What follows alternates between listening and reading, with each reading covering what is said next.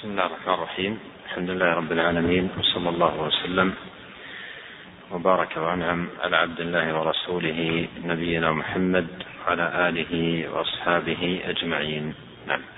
قال الناظم رحمه الله تعالى فلا تك بدعيا تزوغ عن الهدى وتحدث فالإحداث يدني إلى سقر. نعم.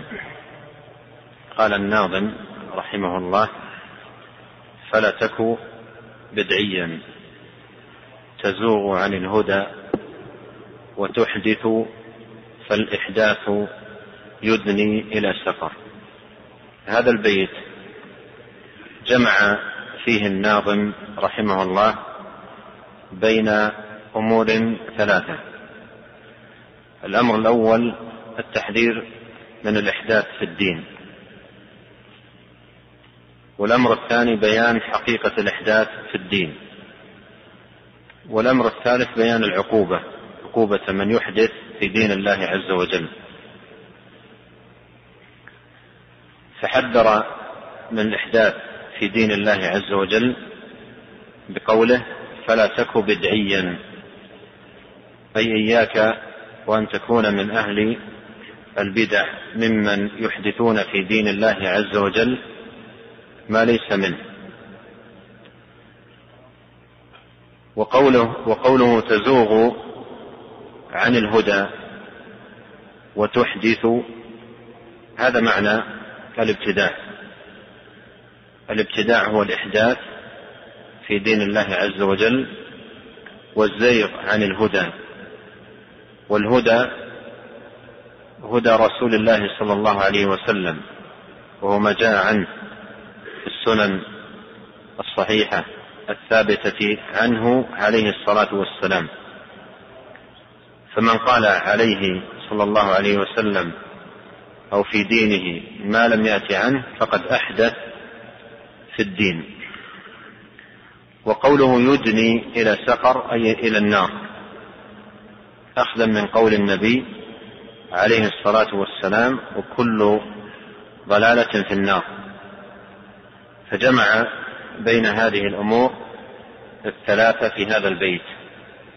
قال رحمه الله في شرحه لهذا البيت البدعي من أحدث برأيه قولا أو فعلا لم يكن له فيه إمام يلزم قبوله ولم ترد بذلك آية قاضية ولا سنة عن الرسول صلى الله عليه وسلم وأصحابه ماضية.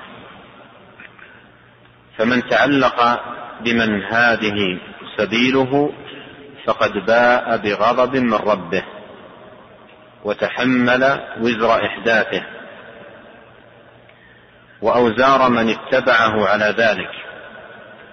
لقوله تعالى ولا يحملن أثقالهم وأثقالا مع أثقالهم الآية.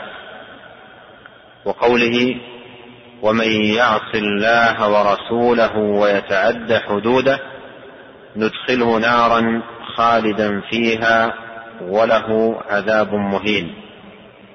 وقوله من يطع الرسول فقد أطاع الله. ومن تولى فما أرسلناك عليهم حفيظا. أي نحن نتولى عقوبتهم لتخلفهم عن الانقياد لأمرنا ونهينا. وقال النبي صلى الله عليه وسلم من أحدث حدثا أو آوى محدثا فعليه لعنة الله والملائكة والناس أجمعين. يجيء في بعض الروايات لا يقبل الله منه صرفا ولا عدلا. وفي حديث العرباض بن ساريه كل محدثة بدعة وكل بدعة ضلالة وكل ضلالة في النار. ولذلك قلت والإحداث يدني إلى سقر. أي اخذا من قوله عليه الصلاة والسلام وكل ضلالة في النار. وقول النبي صلى الله عليه وسلم فيما روته عنه عائشة رضي الله عنها من أدخل في ديننا ما ليس منه فهو رد. قال الشافعي رحمه الله وقد روى هذا الحديث عن إبراهيم بن سعد بن إبراهيم عن عبد الرحمن بن القاسم عن أبيه عن عائشة رضي الله عنها عن النبي صلى الله عليه وسلم قال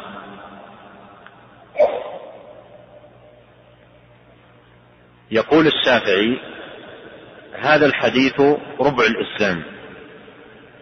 هذا الحديث ربع الإسلام. قال الشيخ رضي الله عنه فكل ما أحدثه محدث لم يسنده إلى نص كتاب منزل أو أمر بأوامر رسول مرسل فهو مردود على محدثه وهو, وهو مذموم بإحداثه ذلك متهم في دينه ساقط العدالة بفعله ممقوت عند الله وعند صالح خلقه. نعوذ بالله من التقدم بين يدي الله ورسوله. نعم.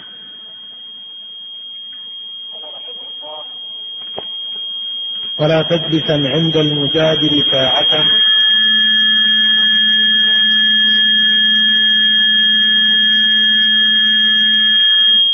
ولا تجلسا عند المجادل ساعة.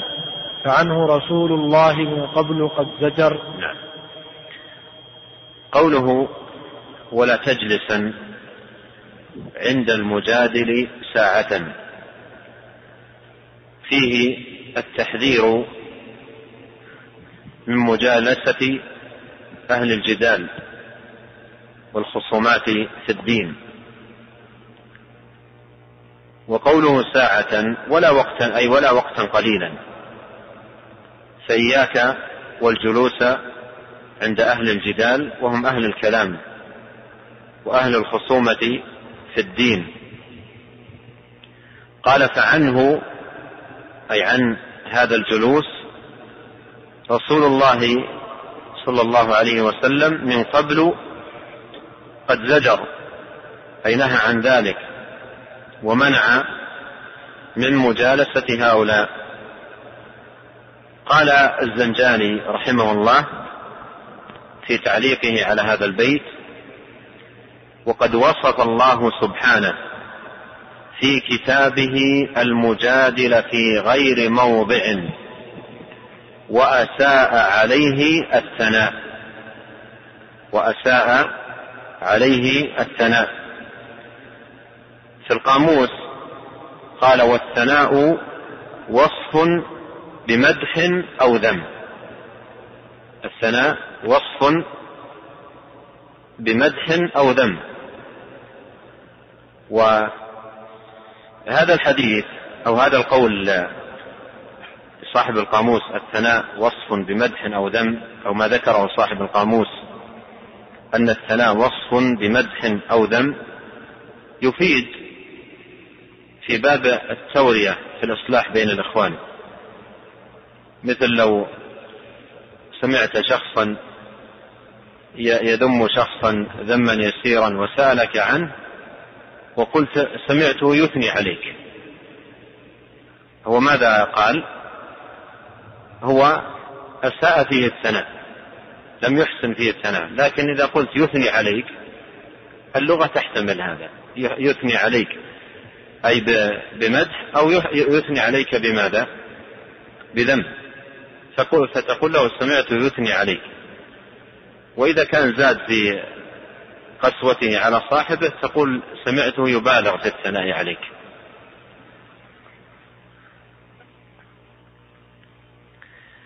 يقول الزنجاني رحمه الله وقد وصف الله سبحانه في كتابه المجادل في غير موضع وأساء عليه الثناء. أساء على المجادل الثناء يعني ذكر المجادل بثناء ماذا؟ سيء. ذكر المجادل بالثناء بثناء سيء. فالثناء وصف بمدح أو ذم.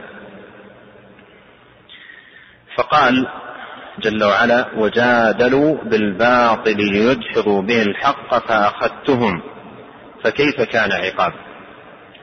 وقال وما نرسل المرسلين إلا مبشرين ومنذرين ويجادل الذين كفروا بالباطل ليدحضوا به الحق واتخذوا آياتي وما أنذروا هزوا.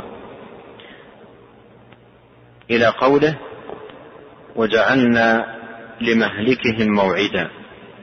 وقال وكان الإنسان أكثر شيء جدلا. ووضعه موضع الذم هذا معطوف على قوله أساء عليه الثناء ووضعه موضع الذم قال إن الذين يجادلون في آيات الله بغير سلطان أتاهم كبر مقتا عند الله وعند الذين آمنوا كذلك يطبع الله على كل قلب متكبر جبار. وقال إن الذين يجادلون في آيات الله بغير سلطان أتاهم إن في صدورهم إلا كبر ما هم ببالغيه فاستعذ بالله إنه هو السميع البصير. وقال ما يجادل في آيات الله إلا الذين كفروا فلا يغررك تقلبهم في البلاد. وخرج رسول الله صلى الله عليه وسلم على أصحابه وهم يتذاكرون في القدر وقيل في النجوم فغضب كأنما فقئ في وجهه الرمان. فقال لهم منكرا أبهذا أمرتم؟ أم لهذا خلقتم؟ أم ألم أنهكم عن هذا؟ إذا ذكر القدر فأمسكوا وإذا ذكر النجوم فأمسكوا وإذا ذكر أصحابي فأمسكوا. قوله إذا ذكر القدر فأمسكوا وإذا ذكر النجوم فأمسكوا وإذا ذكر أصحابي فأمسكوا. هذا حديث حسن.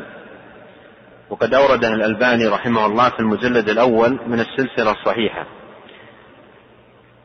لكن لا أدري هل بين هذا الحديث وبين السياق الذي قبله ارتباط وأظن أنهما حديثان فلتراجع. وقال عمر بن الخطاب رضي الله عنه ما جادل مجادل إلا بالباطل. وقال بلال بن سعد وهو من زهاد التابعين وأبوه سعد بن الحارث صحابي. رضي الله عنه.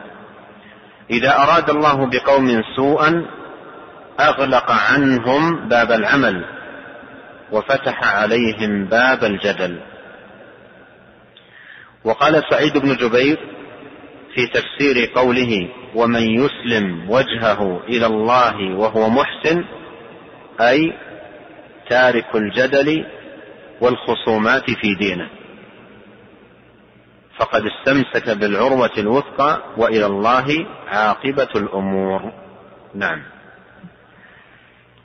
قال رحمه الله ومن رد أخبار النبي مقدما لخاطره ذاك امرؤ ما له بصر. نعم. قال ومن رد أخبار النبي مقدما لخاطره. أي من جعل خاطره وما يدور في فكره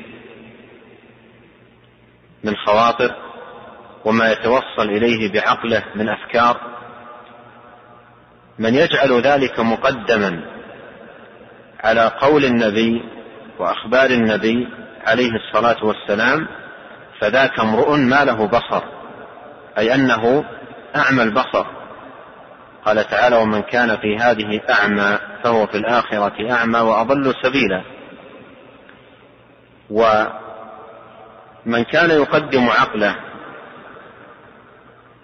على قول النبي عليه الصلاة والسلام وعلى أحاديث النبي عليه الصلاة والسلام فذاك امرؤ ليس له بصر ليس له بصر بل هو أعمى البصيرة وإلا كيف يقدم عقله القاصر على أحاديث الصادق المصدوق الذي لا ينطق عن الهوى إن هو إلا وحي يوحى.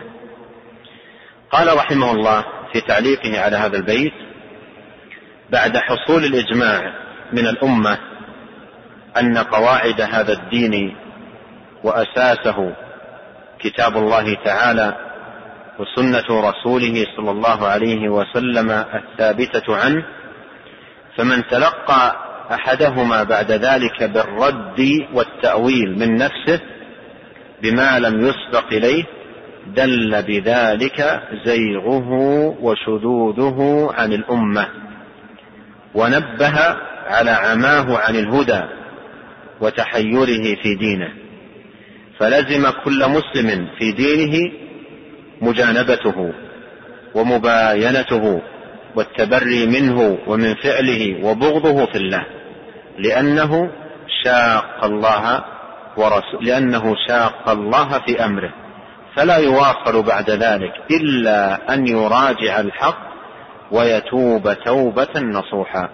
فحينئذ تصفح زلته وتعاود أخوته فأما من أصر على ذلك فمن داهنه على ذلك وصافاه فقد خالف أمر الله سبحانه إذ قال لا تجد قوما يؤمنون بالله واليوم الآخر يوادون من حاد الله ورسوله ولو كانوا آباءهم أو أبناءهم أو إخوانهم أو عشيرتهم أولئك كتب في قلوبهم الإيمان يعني من باينهم وهاجرهم. وأيدهم بروح منه يعني برد النفس. ويدخلهم جنات تجري من تحتها الأنهار خالدين فيها رضي الله عنهم ورضوا عنه. أولئك حزب الله ألا إن حزب الله هم المفلحون. نعم. قال رحمه الله ولا تسمع عن داعي الكلام فإنه عدو لهذا الدين عن حمله حسر نعم. وأصحابه. وأصحابه قد أبدعوا وتنطعوا وجازوا حدود الحق بالإفك والأشر. في في هذين البيتين حذر المصنف من الإصغاء والسماع لدعاة الكلام وأرباب الكلام الباطل. داعي الكلام أي من يدعو إلى الكلام ومن هو صاحب صاحب كلام. فمثل هؤلاء يقول إياك وسماعهم ولا تسمع عن داعي الكلام أي لا تستمع إليه ولا تمكنه من سمعك. فإنك إن مكنته في سمعك ألقى فيه من الخواطر أو الخطرات أو الوساوس أو الأوهام ما يؤثر على قلبك. وما كان السلف الصالح رحمهم الله يمكنون أهل الكلام من التحدث عندهم ولا بنصف كلمة. ومن ذلكم ما جاء عن عبد الله بن مبارك رحمه الله أن أحد أحد هؤلاء دخل عليه وأراد أن يتكلم قال أقرأ آية من كتاب الله. قال أخرجوه عني. فلما أخرج قيل إنما أراد أن يقرأ عليك آية من كتاب الله. قال خشيت أن يطرح في قلبي شبهة تجلجل في صدري إلى أن أموت. وهو من؟ في إمامته ومكانته وفضله. وطاووس كان يمشي مع ابنه فمروا بأحد هؤلاء فأراد أن يتكلم. فقال لابنه إبراهيم يا إبراهيم أدخل أصبعيك في أذنيك فلما بدأ الرجل يتكلم التفت طاووس على ابنه وقال يا إبراهيم أشدد. يعني أدخل إصبعيك في أذنيك بإحكام حتى لا تستمع منه أي كلمة. قال ولا تسمع عن داعي الكلام. فإنه عدو لهذا الدين عن حمله حسر. عن حمله حسر حسر عن الشيء أي كلا وتعب. ولم يطق. فهؤلاء كلوا أي تعبوا وعياهم حمل الدين وحفظه فأعملوا عقولهم. وقد تقدم معنا قول عمر بن الخطاب آه، رضي الله عنه إياكم وأصحاب الرأي فإنهم أعداء الدين أعيتهم السنة أن يحفظوها فأعملوا عقولهم. قوله أعيتهم هو بمعنى قول الناظم هنا عن حمله حسر حسر عن حمله أي أعياه حمله. فلم يستطع حملا للدين وحفظا لأدلته ونصوصه فأعمل عقله وقفى ما ليس له به علم. وأصحابه أي أصحاب علم الكلام قد أبدعوا وتنطعوا. أبدعوا من الابتداع. والإحداث في دين الله وتنطعوا أي تعمقوا فيما لا علم لهم به. وقد قال عليه الصلاة والسلام هلك المتنطعون. قالها ثلاثا هلك المتنطعون. فهؤلاء أبدعوا وتنطعوا وجازوا حدود الحق أي تعدوا حدود الحق بماذا؟ بالإفك والأشر. بالإفك على الله وعلى دينه وعلى كتابه وعلى سنة رسوله صلى الله عليه وسلم. وبالأشر هو التعالي والتعاظم والترفع ورؤية النفس. قال الزنجاني رحمه الله في تعليقه على هذا البيت لم يزل أهل الدين والعلم من أول الزمان إلى آخره منكرين لهذا العلم الذي يسمى الكلام. يقول لم يزل أهل الدين والعلم من أول الزمان إلى آخره منكرين لهذا العلم الذي يسمى الكلام وهو الجهل الصريح والمروق من الدين. يجمعون كلهم على ذمه والتبري من أهله وهجران من عرفوا وهجران من عرفوا أنه يرى ذلك دينا له وقربة إليه. وكان الشعبي يقول وهو من سادات التابعين. ما أتاك عن الله ورسوله وأصحابه فضعه على رأسك وعينيك وما أتاك من هؤلاء الصعافقة. فاضرب به اقفيتهم وما أتاك من هؤلاء الصعافقة فاضرب به اقفيتهم الصعافقة قالوا في كتب الغريب هم أناس يدخلون الأسواق يدخلون الأسواق وليس عندهم رأس مال. ليس عنده رأس مال حتى يتاجر. ويدخلون الأسواق وتعقد الصفقات بين التجار. فإذا أخذ أحد التجار صفقة أدخلوا مع أنفسهم معه. أدخلوا أنفسهم معه وزحموا أنفسهم بالدخول معه في الصفقة. فهم صعافقة لا رأس مال عندهم ويدخلون في الأمور التجارات الكبيرة يقحمون أنفسهم بها بلا رأس مال وإنما يبدأ يتمحل ويحاول أن يكون شريكا لأصحاب رؤوس الأموال. وقالوا عن هؤلاء صعافقة لأنهم يدخلون أنفسهم في أمور الدين العظام وليس عندهم حظ من ليس عندهم حظ من نصوص الشريعة وليس عندهم فقه في دين الله ولكنهم يدخلون مداخل ليست إلا لأكابر الأئمة وترى هؤلاء الصعافقة كما قال عنهم الشعبي يدخل نفسه وهو ليس من أهل هذا الشأن. مثله مثل أولئك الذين مر ذكر شأنهم.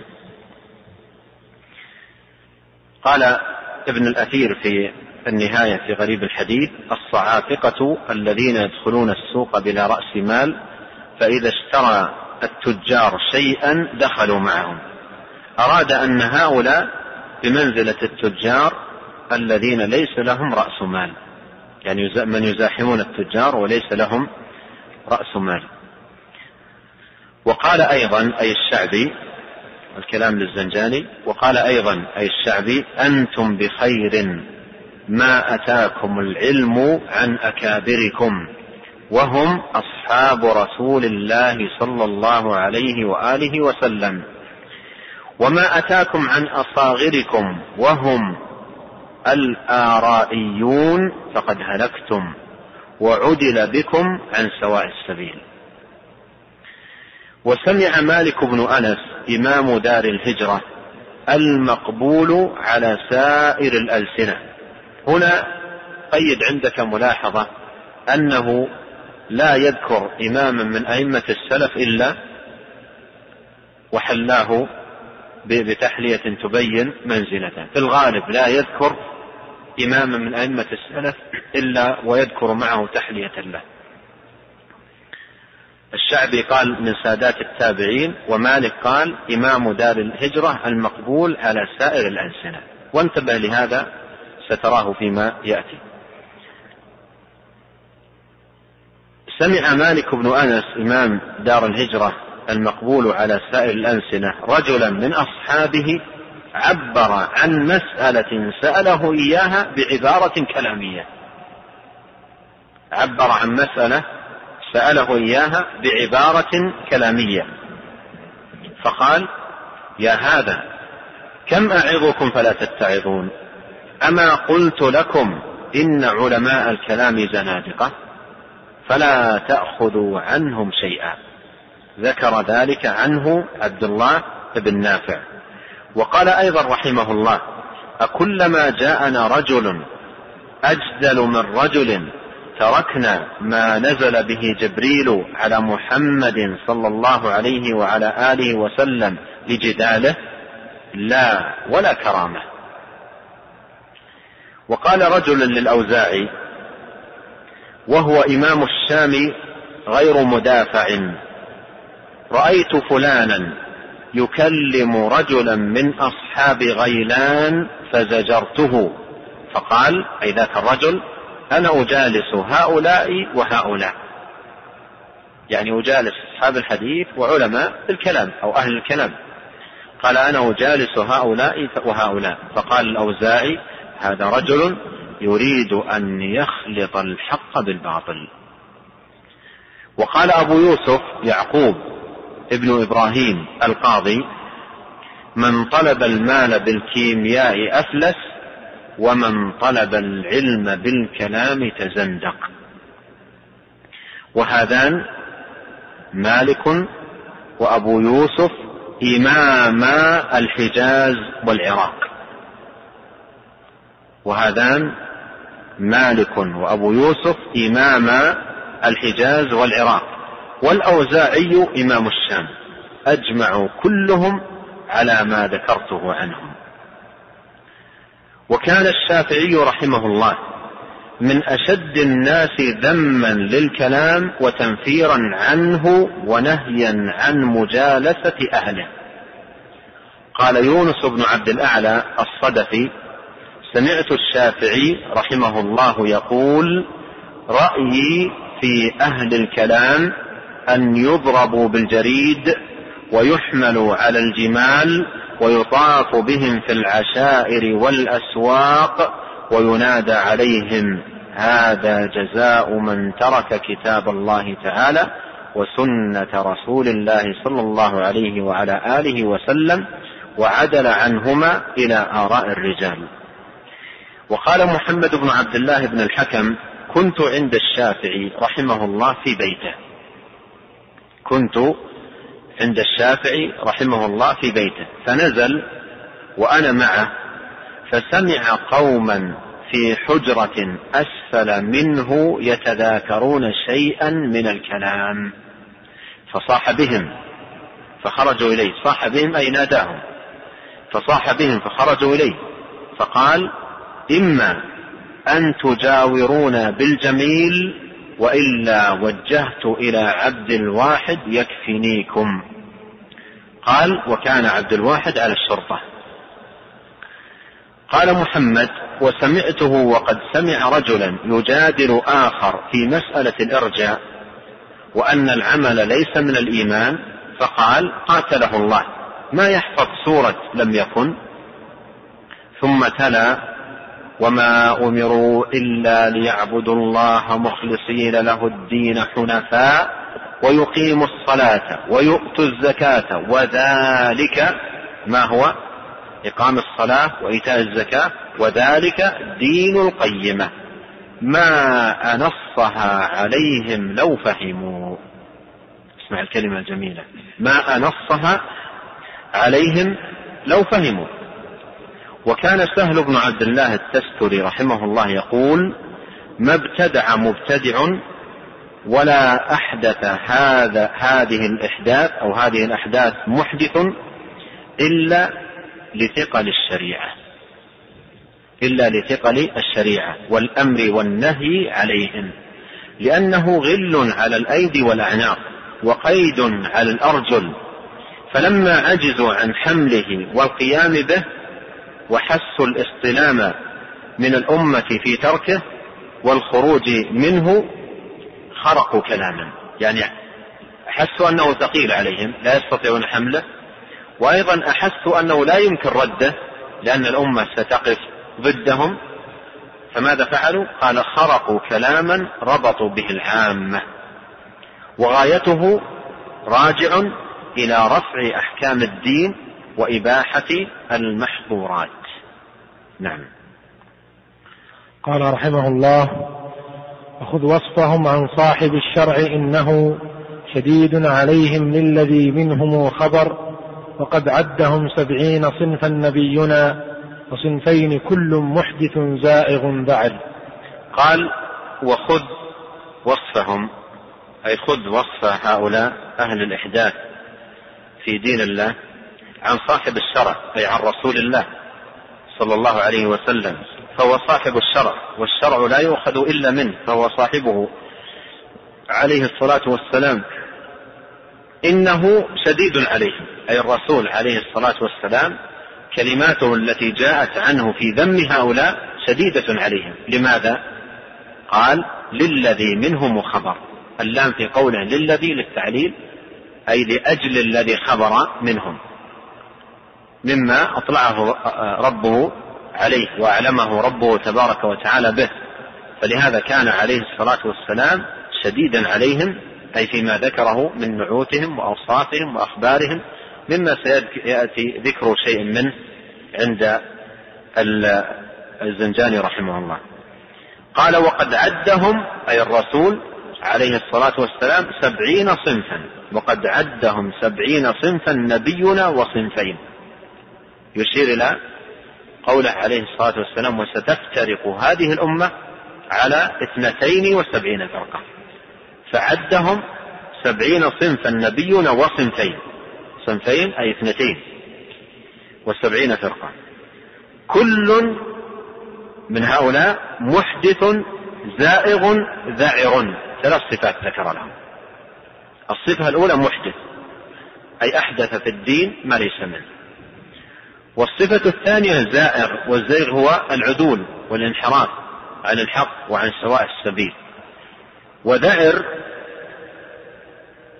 بكسر العين آه، قالوا في اللغة الدعر هو الدهش. الدعر هو الدهش دعر أي دهش. ومعنى دهش أي تحير. وهذه صفة لهؤلاء. صفة لهؤلاء لأنهم أهل حيرة وشك. فهم ليسوا على قدم واحدة وليس لهم ثبات وإنما هم أهل حيرة وشك وتذبذب. ولهذا من من علامات أهل البدع كثرة التنقل. كثرة التنقل بين العقائد والآراء والمذاهب.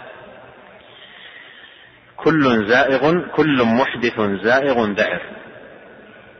قال الزنجاني رحمه الله في تعليقه على هذين البيتين قد جاءت أحاديث عن النبي صلى الله عليه وسلم في ذم الكلام وأهله وجاءت عن السلف من الصحابة والتابعين ومن بعدهم من علماء الدين. اجتماع كلمتهم على نقده ورفضه والبراءة منه ومن أهله. وقد روي عن عمر بن الخطاب رضي الله عنه في في قصة صبيغ ما يشهد أي ما يشهد لذلك. وقصة عمر رضي الله عنه مع صبيغ أي صبيغ بن عسل. وهذا رجل كان يسأل عن المتشابه. كان يسأل عن المتشابه. كان في المدينة ويسأل عن المتشابه والمشكل في, في, في القرآن. فأمر عمر بنفيه أمر عمر بنفيه إلى الكوفة وقال لوالي الكوفة أبي موسى الأشعري تعزم على الناس ألا يكلمه أحد. ألا يكلمه أحد فعزم على الناس ألا يكلمه أحد فكان يمشي في الطرقات وكلما تحدث مع أحد لم يحدث. المجتمع كله نبذه. فما فما أصبح أحد يتحدث معه. وكان عمر قبل أن يغربه إلى الكوفة ضربه. ضربه ثم أمر به إلى الكوفة وأمر والي الكوفة أن لا يحدثه أحد فكان لا يحدثه أحد. ثم جاء إلى أبي موسى وأعلن توبته. بعد وقت وذاق مرارة هذا التأديب جاء إلى أبي موسى وأعلن توبته. فكتب أبو موسى لعمر يخبره بتوبته. وأن الرجل جاء وتاب وأعلن توبته فقال خله. يعني ليتحدث الناس معه. فأصبحوا يتحدثون معه. لما مات عمر جاء بعض دعاة الفتنة إلى الصديق. وقالوا جاء وقتك. مات عمر. جاء وقتك مات عمر. قال لا والله نفعتني موعظة العبد الصالح. نفعتني موعظة العبد الصالح. ما في موعظته؟ ضربه وغربه سماها موعظة. لأنها لأنه بها تعقل وتأدب وارتدع.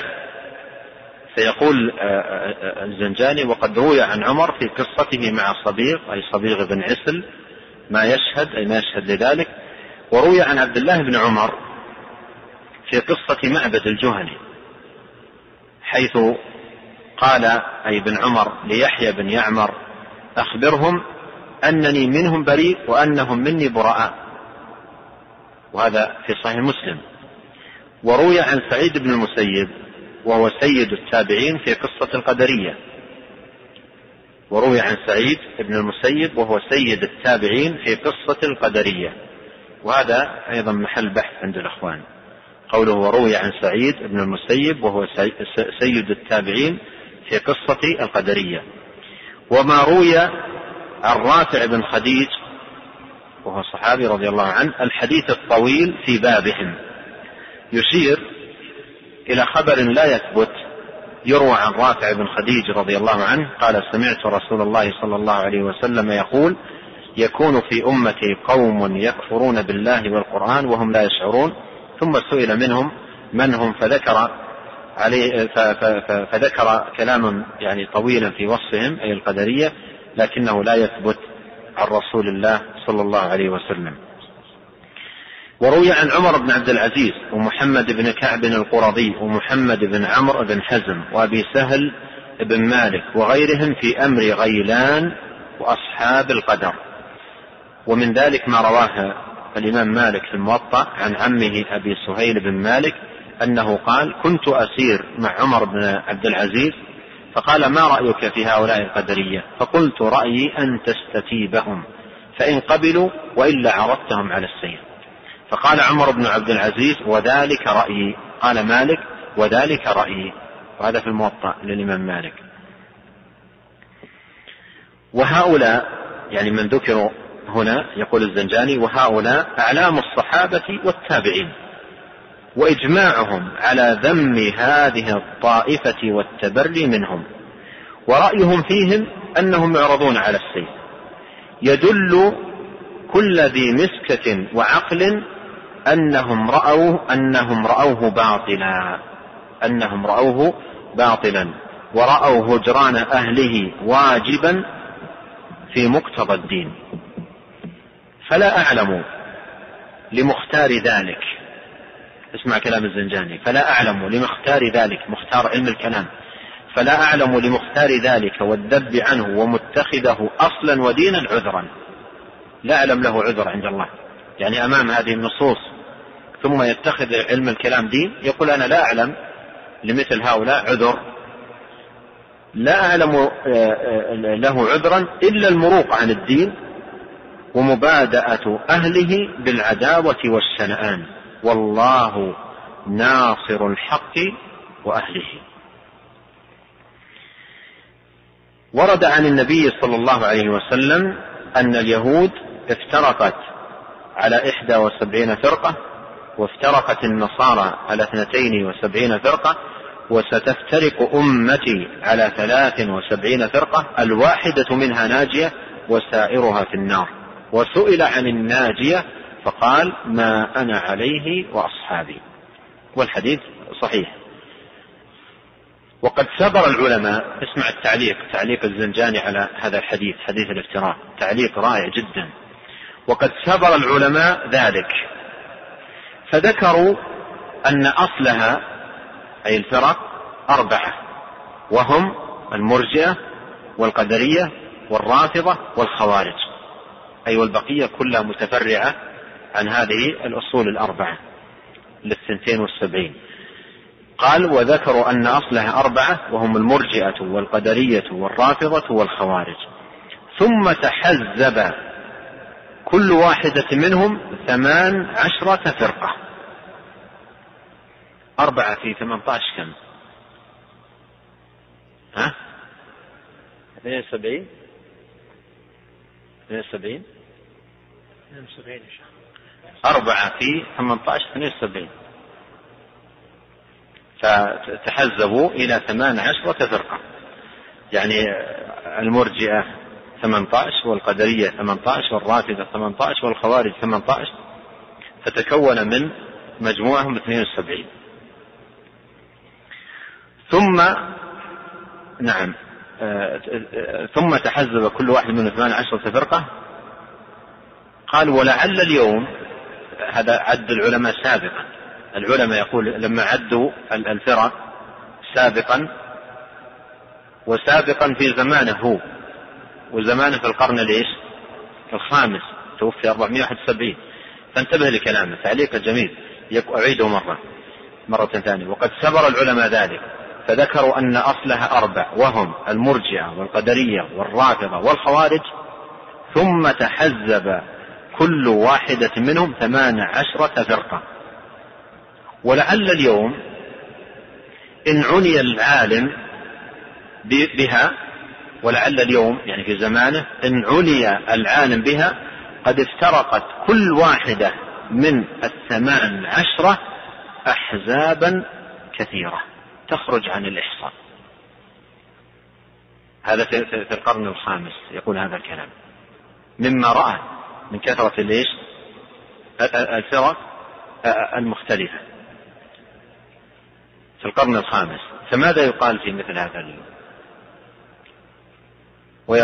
ويقال لكل قوم وارث.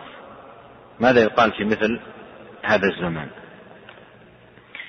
وهذا فيه تنبيه إلى أن قوله 72 فرقة قد لا يكون على وجه الحصر لأن السبعين وأمثالها تأتي في, في كلام العرب ويراد بها التكثير. إن تستغفر لهم سبعين مرة فلن يغفر الله لهم. وإلا من يصبر كتب المقالات القديمة مثل ما قال الزنجاني في زمانه لو عددت الفرق لوجدتها أكثر من هذا الرقم بماذا؟ بكثير. يقول وعظم البلوى اسمع ماذا يقول في زمانه في القرن الخامس. يقول وعظم البلوى اليوم وعظم البلوى اليوم أن كل من لاح له خاطر أن كل من لاح له خاطر وزين له الشيطان شيئا من جاهل وعارف اتخذ ذلك دينا. وعظم ذلك اليوم أن كل من لاح له خاطر وزين له الشيطان من جاهل وعارف اتخذ ذلك دينا ودعا غيره إليه حتى العامة. أيضا شاركوا. كل واحد من العوام يخطر بباله خاطر يتخذ ذلك دينا ويدعو غيره إليه. ومن لا خبرة له بوجوه الأدلة ووضعها مواضعها يتخير الواحد منهم بجهله ويزخرف له الشيطان باطلا فيركبه أي الشيطان ويعقد عليه ولا يصغي إلى قول عالم يزجره عصبية ولا يقبل منه. وإن تبين له وجه فساده جهلا عليه والله المستعان.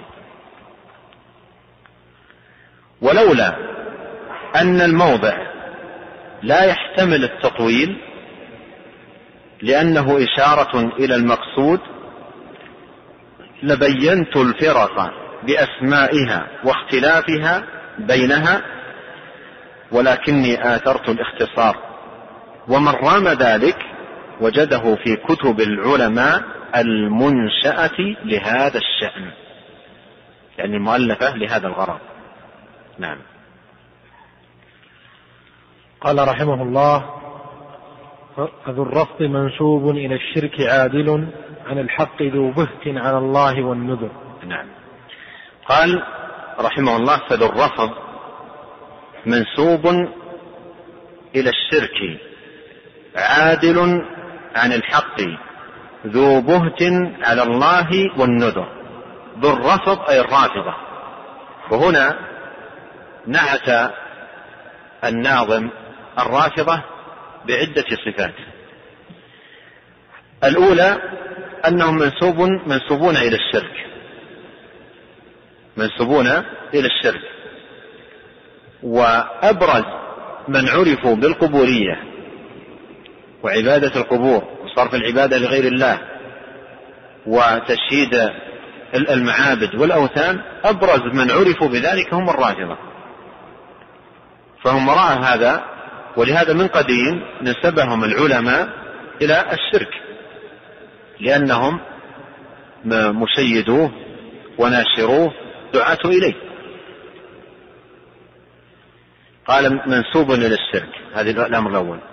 الأمر الثاني عادل عن الحق أي منحرف عن الحق مجانب للحق مباين له.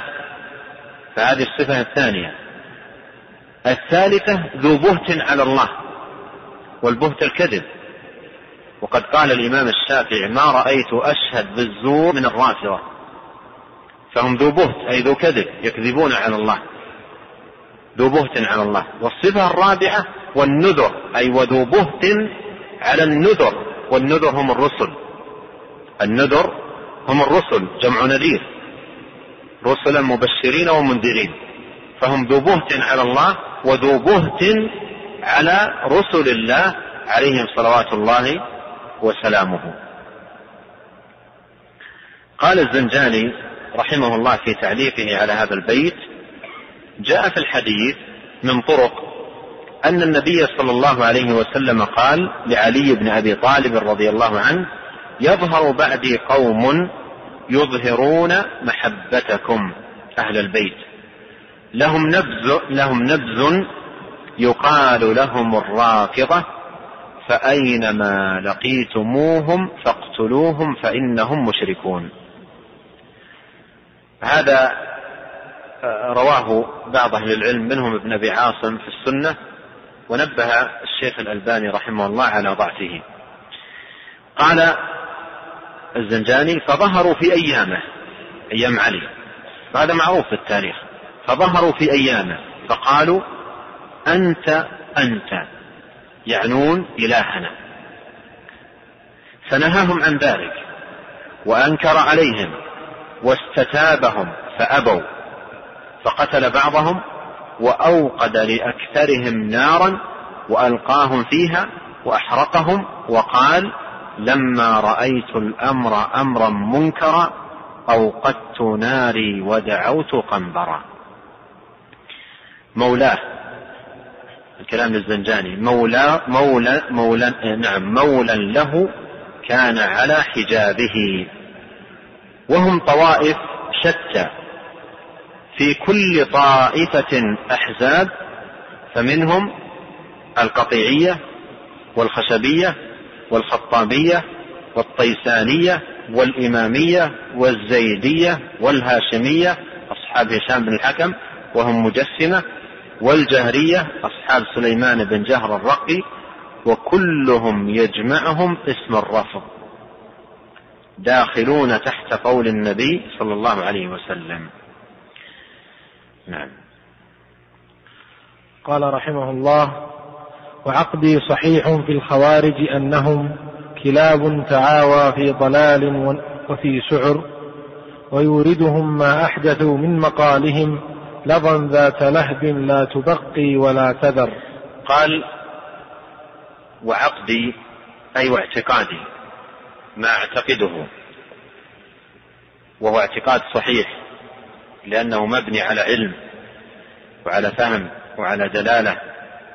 دلالة السنة الصحيحة عن رسول الله صلى الله عليه وسلم. عقدي صحيح في الخوارج أعتقد في الخوارج اعتقادا صحيحا ما هو؟ أنهم كلاب تعاوى. أنهم كلاب تعاوى. في ضلال وفي سعر. وهو يشير بهذا إلى قول النبي صلى الله عليه وسلم الخوارج كلاب أهل النار. الخوارج كلاب أهل النار وهو ثابت عنه عليه الصلاة والسلام. قال كلاب تعاوى في ضلال وفي سعر. في ضلال في الدنيا وفي سعر يوم القيامة. الدنيا في ضلال. و و وفي القيامة في سعر لأن النبي صلى الله عليه وسلم قال كلاب أهل النار. كلاب أهل النار. فيقول أنا الذي أعتقده في الخوارج وهو اعتقاد صحيح مبني على الدليل من سنة النبي عليه الصلاة والسلام أنهم كلاب تعاوى في النار وأنهم أهل ضلال. فذكر لهم هذا الوصف أنهم كلاب تعاوى في ضلال وفي سعر ويوردهم ما أحدثوا من مقالهم لظى. أي أن مقالهم الذي أحدثوه وبدعتهم التي أنشأوها توردهم ماذا؟ النار. ولظى اسم من أسماء النار. لظا ذات لهب. لا تبقي ولا تذر. وهنا يقال لا تبقي مراعاة للوزن. لا تبقي ولا تذر. لظا ذات لهب لا تبقي ولا تذر. أي أنها آه، جعلها الله عز وجل بهذه الصفة عقوبة لمن فيها. قال الزنجاني رحمه الله في تعليقه على هذين البيتين قال لما أوتي في أيام معاوية رضي الله عنه وقيل في أيام عبد الملك بن مروان برؤوس الخوارج إلى دمشق. لما قتل من قتل منهم وأتي برؤوسهم وعلقت في في دمشق. ونصب بها ونصب بها أي هناك رآها أبو أمامة صدي بن عجلان الباهلي رضي الله عنه رأى تلك الرؤوس فقال سمعت رسول الله صلى الله عليه وسلم يقول الخوارج كلاب أهل النار. والحديث رواه ابن ماجه وهو حديث حسن. وروى أبو سعيد الخدري وجماعة معه عن النبي صلى الله عليه وسلم أنه قال يخرج فيكم أقوام أحداث الأسنان سفهاء الأحلام تحقرون صلاتكم مع صلاتهم وصيامكم مع صيامهم وقراءتكم مع قراءتهم يمرقون من الدين كما يمرق السهم من الرمية. ينظر في نصله فلا يجد شيئا وينظر في قدده فلا يجد شيئا. القدد ريش السهم وينظر في نضيه ما بين الريشة والنصل يقال نضي وينظر في نظيه فلا يرى شيئا. سبق الفرث والدم. يقتلهم أولى الفئتين بالحق. ورويت فيهم أحاديث كثيرة. فأولهم من خرج على أمير المؤمنين عثمان بن عفان رضي الله عنه ثم على أمير المؤمنين علي رضي الله عنه حين حكم الحكمين ثم من خرج على معاوية رضي الله عنه ثم على خلفاء بني أمية واحد بعد واحد. وقد قال رسول الله صلى الله عليه وسلم من شق عصا المسلمين والمسلمون في إسلام دامج فقد خلع ربقة الإسلام من عنقه. فيسألهم الإمام يعني حكم الخوارج الآن يتحدث عنه ماذا يفعل بهم؟ قال فيسألهم الإمام في أي وقت خرجوا؟ ما تنقمون؟